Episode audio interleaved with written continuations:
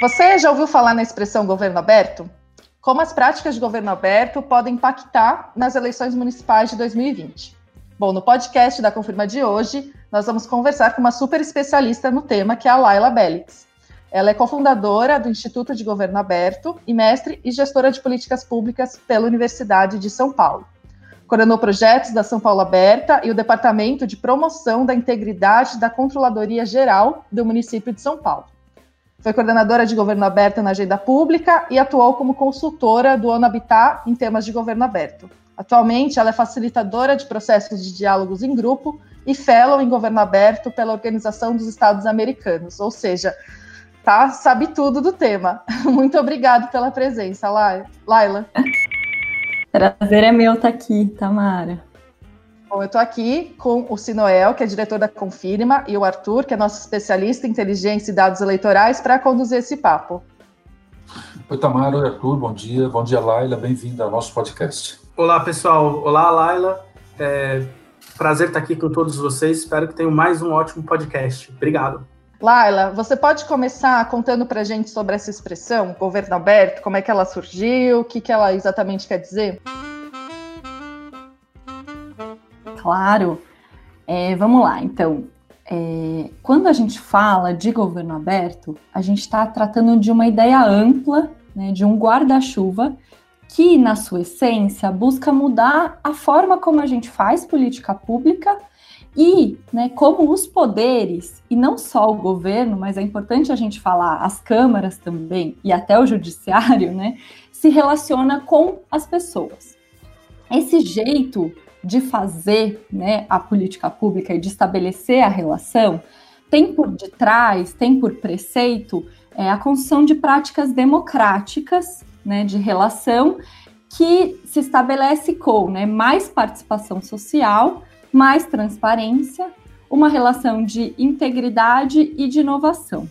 Então, na essência, nós estamos falando de compartilhar poder, né, os poderes, incluindo as pessoas nas decisões, compartilhando informações e dados antes que estavam só restritos à burocracia ou ao quadro técnico. A gente está falando de criar procedimentos universais de fortalecimento do Estado, né, com práticas de integridade, e estamos falando também de o uso das ferramentas tecnológicas, né, para facilitar esses processos. Não é uma não é uma prática só de adoção de tecnologia, não é um governo eletrônico, não é um governo só transparente, não é um governo só participativo, é tudo isso junto. Né? Então, se a gente pudesse falar de governo aberto, é como colocar essa, esses temas diferentes né, é, numa mesma, numa, no mesmo guarda-chuva, numa mesma lógica, mudando a forma de relação que o Estado estabelece com os cidadãos, com as pessoas. Acho que a essência, né, de modo bem geral, é disso que nós estamos falando quando a gente trata do tema de governo aberto. E Laila, é, nós, nós temos é, experiências dessa natureza em, em, curso no Brasil hoje. Né? Nós somos uma federação, né? Quer dizer, com muitos milhares de municípios, com é, governos estaduais e o governo nacional. Quer dizer, há, há referência que nós poderíamos indicar aqui no nosso podcast de onde é que isso está acontecendo? Porque quando se você fala de a participação popular é um tema comum na, na, na, na agenda de vários partidos. Quando você fala de transparência também é um tema comum. Agora você traz um conceito que ele é, ele é meio, meio junto e misturado, né? Ele junta várias teses anteriores, né? Que é, correspondeu de agendas é, de muitas lutas para viabilizar a participação da população e, e, e, dá um sentido, me parece, mais orgânico.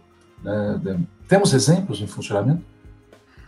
Super, Sinuel. E interessante você ter tratado disso, porque a gente fala, esse conceito ele é um pouco novo, né? Quando a gente está falando, nossa, governo aberto, mas se a gente pensar que a abertura de governo, ela não é nova, né? As, as práticas de participação social, elas são históricas, né? E elas se intensificam pós é, 88 com a Constituição Federal. As iniciativas de transparência também não são novas. A gente pode ver, né, publicação de informações em, em prédios públicos. Isso é uma prática muito, né, de antes, mas os portais da transparência também são práticas de 2006, 2008 que começam a a colocar portais da transparência, mas essa ideia nova, né, esse é, é, colocar isso junto e potencializado, ele ganha mais força a partir de 2011.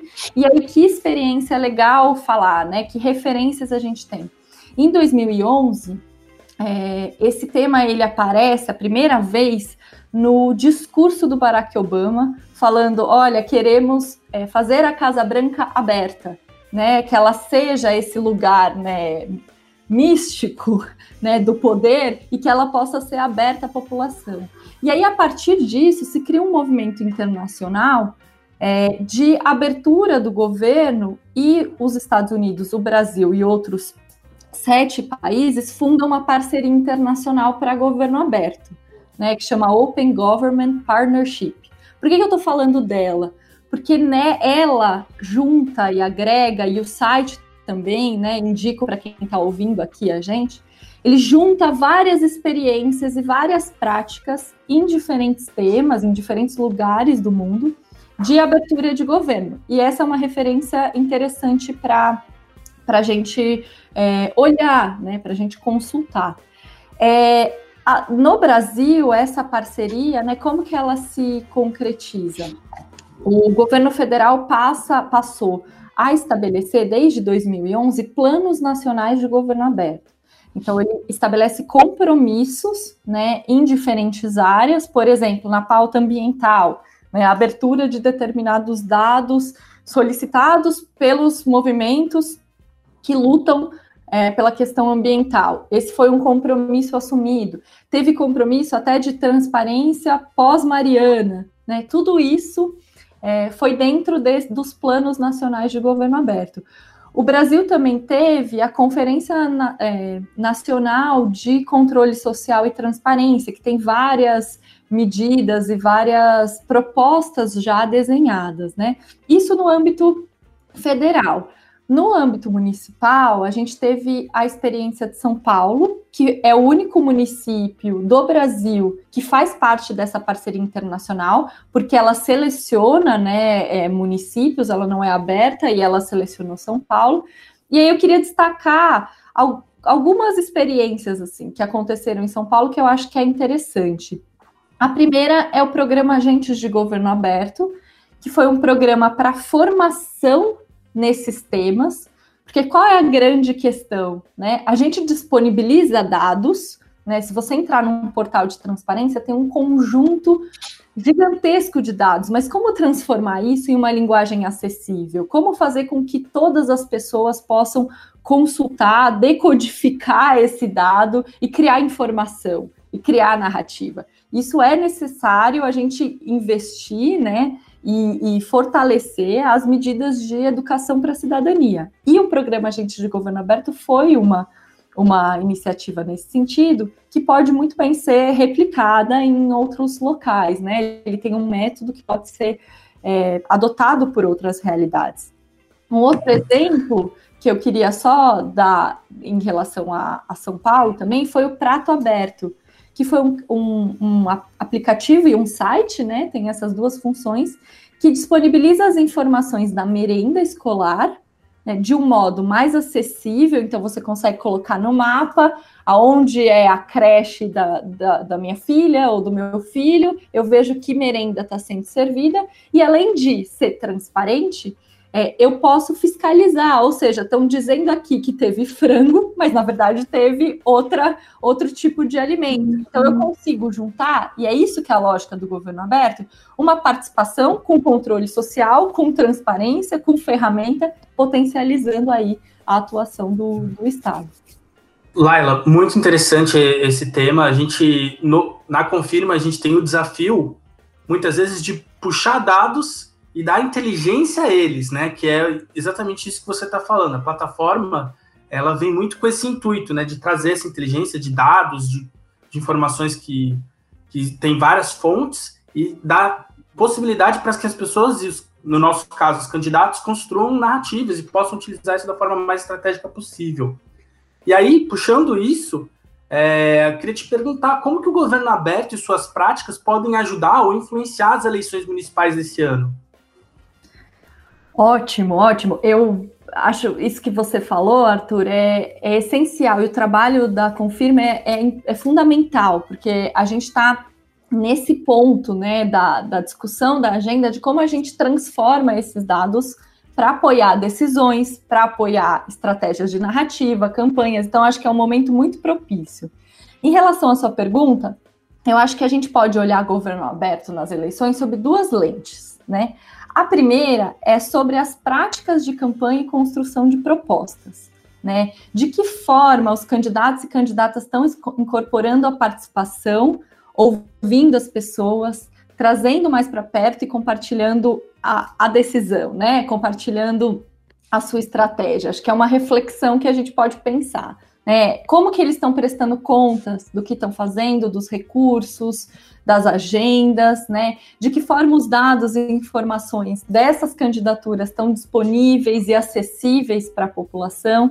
Então, é, é importante e aí que, que a gente olhe para o governo aberto enquanto um, um, não seja só uma prática de depois de ganhar a eleição, né, que eu adoto depois, mas que sim ela seja um processo, né, que seja introjetado no processo, inclusive de construção das campanhas. É, uma, é cultural, é um exercício e é importante que as candidaturas que queiram se comprometer com essa pauta façam uma candidatura aberta. Essa é a lente 1. Um. A lente 2 é em relação às propostas, né? Como que tanto o executivo quanto o legislativo pode ser mais aberto. E aí eu acho que é, a gente pode, a gente elaborou no Instituto de Governo Aberto cinco passos, assim, cinco passos, não, desculpa, cinco dicas, né, de como que você pode incorporar isso na, na, nas propostas, né, no que você vai apresentar.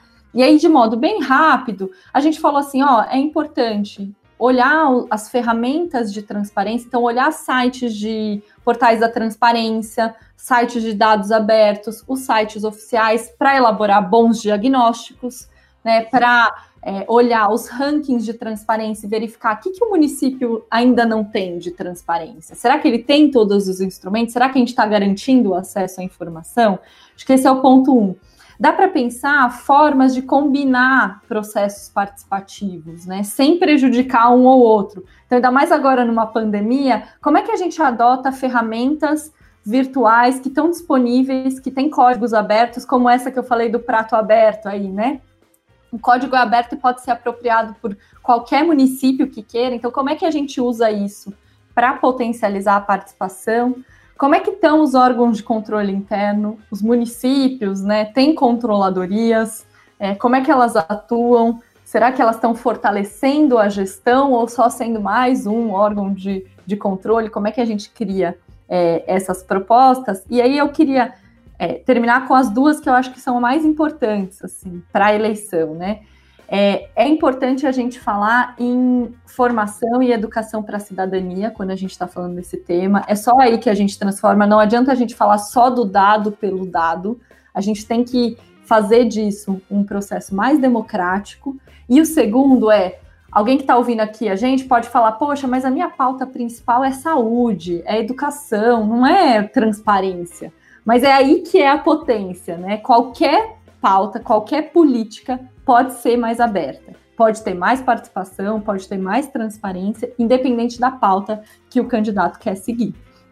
Lá, é muito legal ouvir, ouvir, né, como que a gente usa práticas, né, que a gente vê tanto no, no na gestão pública para os momentos de eleição. E eu lembrei aqui que um dos temas grandes, né, quentes da eleição passada foram a questão das fake news, né? Então, as informações falsas disseminadas aí, principalmente pelas redes sociais. É, isso também tem a ver com o governo aberto? Tem algum jeito da gente combater fake news nas eleições com base nessas práticas que você trouxe para gente? Tem, tem tudo a ver com o governo aberto, né? Porque é isso, nós estamos falando de transparência, né? Nós estamos falando de dados abertos, que é um elemento da transparência, né? Que é um ramo da transparência, e de prestação de contas, ao mesmo tempo que eu trouxe para vocês que a gente está falando de cidadania também, né? Então, é, eu, eu penso que a questão da, das fake news, né? É, a gente pode olhar assim, na medida em que o governo publica dados e informações sobre políticas públicas, de certa forma, ele está disponibilizando uma narrativa também, né? A sua narrativa daquela história, daquela questão, daquele problema. Quando o governo abre dados, e como é que a gente olha para abrir dados e publicar informações? O que, que é isso? Qual é a diferença, né? Publicar informação é, por exemplo, uma taxa, né? Eu estou publicando uma informação pública, mas é uma taxa. Abrir dados, a gente está falando que é publicar a planilha para que eu possa construir essa taxa, verificar se essa taxa de fato é a que o governo está apresentando e construir outras narrativas. Então, quando o governo passa a abrir dados, isso permite que a gente possa fiscalizar a narrativa que o governo está é, tá adotando, mas também que outras, que a imprensa constrói ou que outros é, grupos podem construir. Então, eu acho que abrir dado é possibilitar que a gente consulte na fonte né, aquela informação e reutilize a informação e crie outras narrativas, além de criar outros serviços, né? A, abertura de dados também permite a criação de serviços.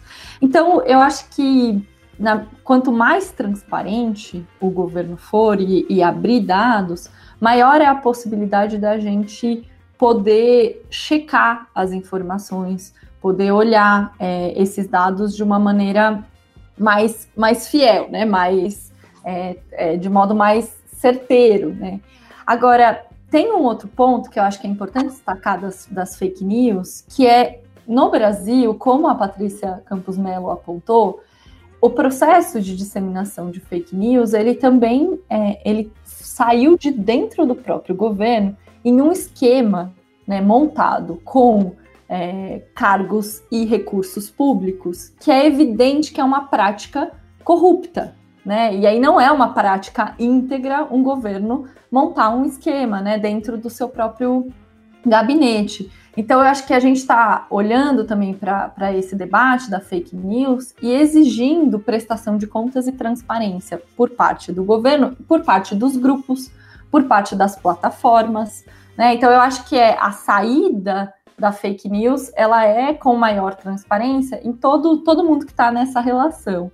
E aí eu queria terminar falando que, além desses pontos da transparência, é, tem uma saída para fake news que é, de fato, as pessoas se é, educarem para o uso das redes e para o consumo das informações. A gente não, não não tem problema de falta de informação, a gente tem muita informação, a gente tem muito dado. E acho que esse é um limite até da agenda de dados. Dados estão aí. Como que a gente faz para que as pessoas possam olhar para o dado de modo cidadão, de modo consciente, sabendo onde checar a fonte, sabendo que ferramentas existem, né, para de dentro do governo para exercer o acesso à informação. É, então, eu acho que tem um, um elemento de cidadania que tem no governo aberto e que é fundamental para a gente debater fake news no, no Brasil hoje, né, no mundo, e especialmente no Brasil, nessas eleições. Perfeito. Laila, é, essa, o repertório né, me lembra Antes de fazer a minha pergunta, eu quero só contar uma história bem rapidinha de uma, de uma experiência acumulada que eu tenho nessa área, é, que é muito interessante. Que eu, é, eu entendo que o governo aberto pode ajudar na definição, no aprofundamento de um debate sobre justiça, né? e não a, não a justiça no, no, na reparação de um descumprimento da lei, né, de um determinado aspecto da lei, mas um debate mais amplo que leva dizer, a concepção do que, que é justo, né, é, especialmente dizer, com alguns recortes de a diferença entre equidade e, e é, igualdade, né, que é isso se deu lá nos anos 80, né, nós administrávamos um município no interior de São Paulo que é a Grande Penápolis. Eu brinco com Tamara e Arthur que dizer, a cidade deles faz parte da Grande Penápolis, né, que muita coisa começou por lá. Mas... São José, talvez, São Bernardo. É. E a Laila é de Amparo, se não. Sou de Amparo. é, mas é, que, que, é, que, era, que era o seguinte: é, nós, nós tínhamos é, no governo uma, é, uma prática de fazer o. de ampliar o, o debate. Isso era pré-1988, foi no início da década de 80. E na, na, nas discussões sobre o orçamento, né, havia uma, uma inquietação dizer, sobre dizer, como, como é que é o dinheiro da prefeitura, né? Então, assim, explicar de onde era, de onde vinha o dinheiro, porque para algumas pessoas ainda tem a ideia de que a prefeita ou o prefeito é dono do dinheiro, né? Que ele provém o dinheiro é, e que, portanto, coloca essa autoridade que foi eleita numa, num patamar de algo inatingível, ou seja, aquele respeito absoluto, enfim, um, uma veneração, e a, nesse ambiente se geram inúmeros espaços para fazer coisas nada republicanas. Então, no, no, debate do orçamento, que normalmente nós organizávamos, é, a hora de apresentar as receitas, o conceito, o que é receita, de onde vem, quem é que paga e tudo mais, é, ó, o ICMS é assim, o IPI, o, o, imposto, o FPM é assado, enfim, e é, chegaria, chegava nas receitas municipais. Né? As receitas municipais, a IPTU, é assim que funciona, vem tanto de dinheiro, é, taxas, é, tanto de dinheiro, tarifa, tanto de dinheiro. E quando a gente começava, é, no, no, primeiro ano foi esse exercício. Do segundo ano em diante, nós começamos a discutir a formação das taxas, né, as, das taxas e dos tributos municipais, que é aquilo que está no âmbito da competência de alterar o critério. É, e foi muito interessante porque quando a gente discutia, por exemplo, a formação do preço da taxa de coleta de lixo, né? É, e olha, havia lugares na, na cidade em que a coleta passava é, todos os dias de segunda a sexta. Outros outros lugares da cidade que coletava esse lixo duas, três vezes por semana. Outros lugares uma vez por semana. Né? Mas entretanto a fórmula de cobrança era única, né? A quantidade, um valor x por metro quadrado. Né? Então, você tinha. É, quando esse dado é, foi apresentado, né, é, houve assim, uma, uma situação de estupefação, porque como assim? Né, eu, eu tenho lixo coletado uma vez por semana, pago a mesma coisa do que aqueles lugares onde tem três vezes por semana ou tem cinco vezes por semana. Né? Enfim, mudou-se o critério, estabeleceu uma regra, é, quanto maior a oferta, maior é a cobrança, né? e, e assim por diante. Então, acho, é, isso é um elemento muito, muito forte, né, que possibilita que as pessoas se apropriem do conceito né, e tenham um juízo de valor e a partir daí faça, dizer, comece a fazer uma, uma, uma, uma, postura de reivindicação ou de mudança. Mas é, essa só, era só uma, uma historinha, que, é, a, a, pergunta é outra. Né? A pergunta é, é assim, como é que o, o, o governo aberto, né, a, a prática, a tese do governo aberto, poderá ajudar os eleitos e as eleitas na próxima eleição, no cumprimento do mandato, que vai começar em 1 de janeiro de 2021. Ótimo, se não é, não é, não é uma historinha, mas ela é sensacional porque ela representa isso que a gente está falando, né? É, tem um tem um processo muito forte de que, que avançou, né, pelas organizações Inclusive, sociedade João viu, Laila? É, eu tô assim, passar os créditos para ele, que ele era o prefeito de, de Penápolis de 1983 a 1988. É. Não, super interessante, porque a gente tem esse uso das tecnologias, né, e como um, uma grande oportunidade de avançar na publicação de dados e informações, mas abrir o governo é é como se a gente estivesse olhando para dentro da, do, do, da, de uma prefeitura ou de uma câmara e entendendo como é que funciona essa lógica, né?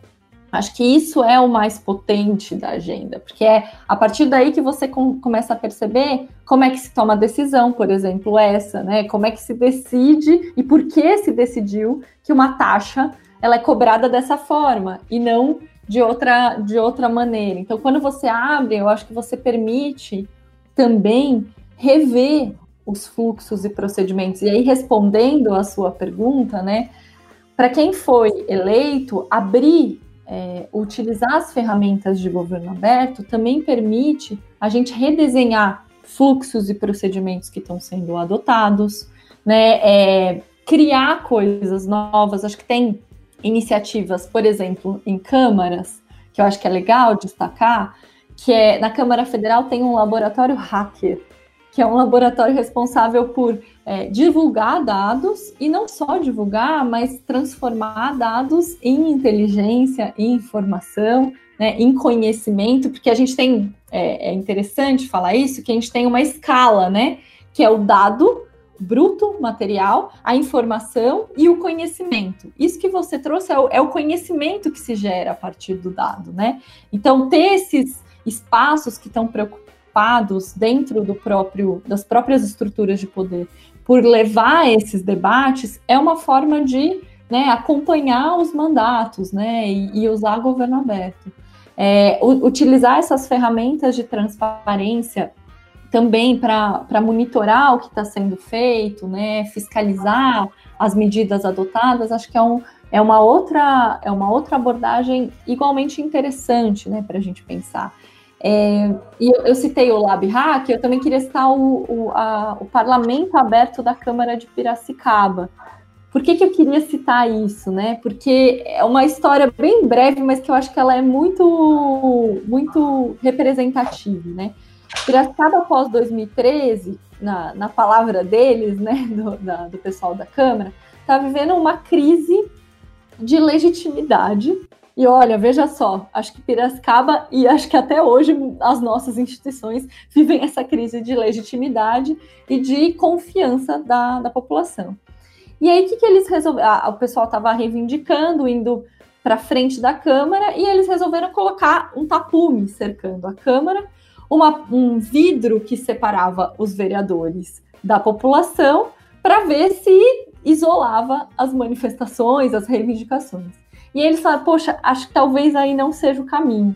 Vamos tentar fazer o inverso, vamos tentar abrir. E aí adotaram uma estratégia que foi no Brasil pioneira de lançar um programa de parlamento aberto. E o parlamento aberto, além da publicação de dados, era o quê?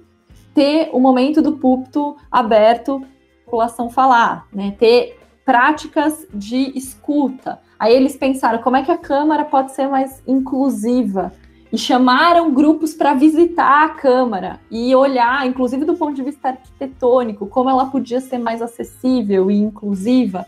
Então, chamaram para dentro. Né? Eu acho que tem uma possibilidade de, de trazer a, as pessoas para dentro dos poderes também e, e debater esses poderes, debater esses procedimentos com elas, porque muitas vezes o gestor não vai ver, não faz sentido e nem, e nem precisa saber de tudo tecnicamente. Quem está na ponta né, é a população que está sofrendo, é a população que está vivendo, é ela que sabe né, ali e que pode apontar caminhos. Então, juntar esses conhecimentos do gestor, da população, dos movimentos, para dentro de um debate, né, para dentro dos poderes, acho que é a, a forma de é, aprimorar o próprio acompanhamento do, dos mandatos.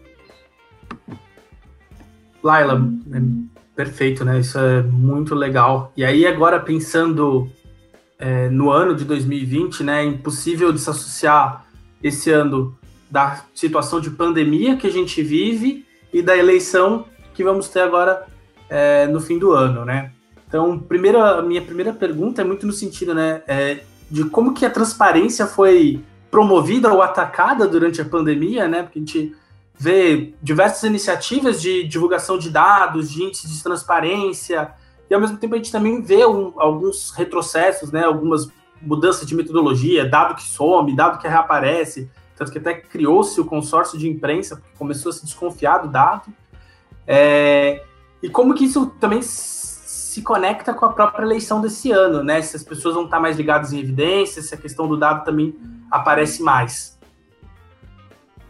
super importante essa questão, né? Que como é que está a situação hoje? Eu acho que a gente teve, a gente teve muito avanço, né? Sobretudo no, nos estados e municípios e sobretudo na área da saúde, né? Porque é, a, a gente está fazendo uma série de entrevistas com a Open Knowledge Foundation, né, que é a organização que tá, tem o índice de transparência da Covid, a gente está fazendo uma série de entrevistas com gestores públicos das áreas de transparência para entender quais foram as mudanças que aconteceram né, por conta da pandemia, né, dentro da própria prática de trabalho deles.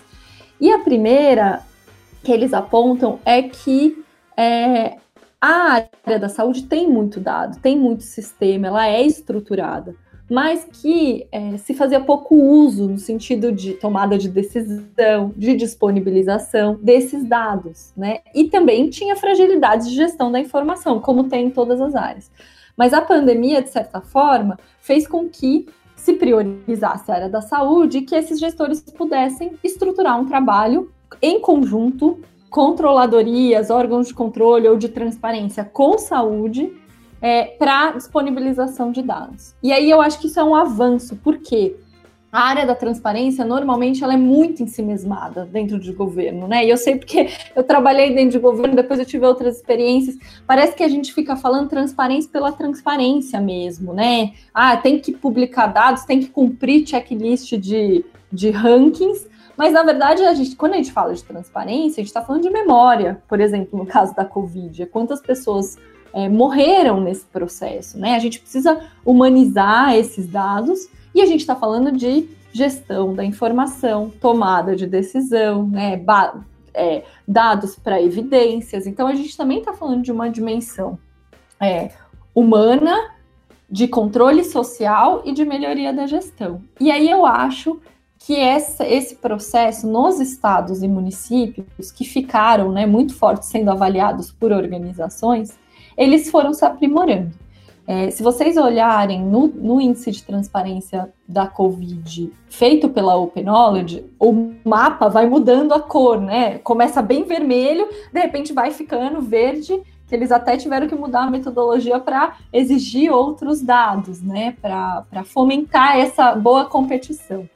Então, isso eu acho que foi um avanço. Por outro lado, tem todo esse ponto que você trouxe, Arthur, de, é, de ter dados, sites que saíram do ar, né, dados que foram é, mudados, né, metodologias que foram mudadas sem modo trans, do modo nada transparente. E aí a pandemia ela só evidenciou algo que já estava acontecendo. Se a gente for olhar o debate sobre o censo no Brasil, é um debate né, extremamente é, importante que a gente está deixando de fazer. O debate sobre a taxa de desemprego no Brasil também foi desacreditada pelo próprio governo, a taxa de desmatamento, os dados do INPE. Então a gente está. Outro exemplo que eu queria trazer, a lei de acesso à informação, que foi tentaram modificar duas vezes, né? Eu, eu brinquei outro dia numa discussão que eu tive, eu queria trazer essa brigadeira para vocês, assim, que o Emicida falou que é você botar é, cenoura na panela de pressão, sai cenoura, né? E aí eu, eu, eu, pensei nessa alusão porque governos que não têm apreço por uma agenda, nesse momento, eles não vão ter apreço. Então, o governo que não tá, é, que não acha valor né, democrático, que não tem importância com a transparência, eu, eu vejo cada vez mais ele está fragilizando essa área. Né, e o governo federal é um caso disso. Agora, por outro lado, governos que têm interesse, eles identificam que essa é uma, uma, uma eu não gosto da palavra oportunidade nesse momento, mas que é um momento de é, ter maturidade né, institucional para abrir dados, para melhorar a gestão. Então, eu acho que isso é o que está acontecendo e as eleições vão ser super desafiadoras, porque a gente tem esse contexto, tem uma pandemia, mas por outro lado, é, além de ser desafiadora, eu acho que a agenda de governo aberto é um caminho, né? Que é usar as tecnologias para promover novas relações. Acho que a gente está numa crise de legitimidade das instituições que, se a gente não resgata a confiança das pessoas é, em, nessas instituições que ainda estão né, se mantendo né, na burocracia que ainda resiste com os dados, né, tem uma burocracia que ainda se mantém firme. Se a gente não resgata isso, a gente pode ter achar que as saídas autoritárias elas são, são melhores. Né? E não são melhores, né? O caminho é esse, o caminho é desse resgate, e eu acho que a agenda de governo aberto pode ser um, um, um, um excelente olhar para essa campanha tão desafiadora, para o uso das redes, para os diálogos que os candidatos e candidatas vão vão traçar e estão traçando agora. Assim. Então eu vejo uma, um super, uma super é, oportunidade de abrir também.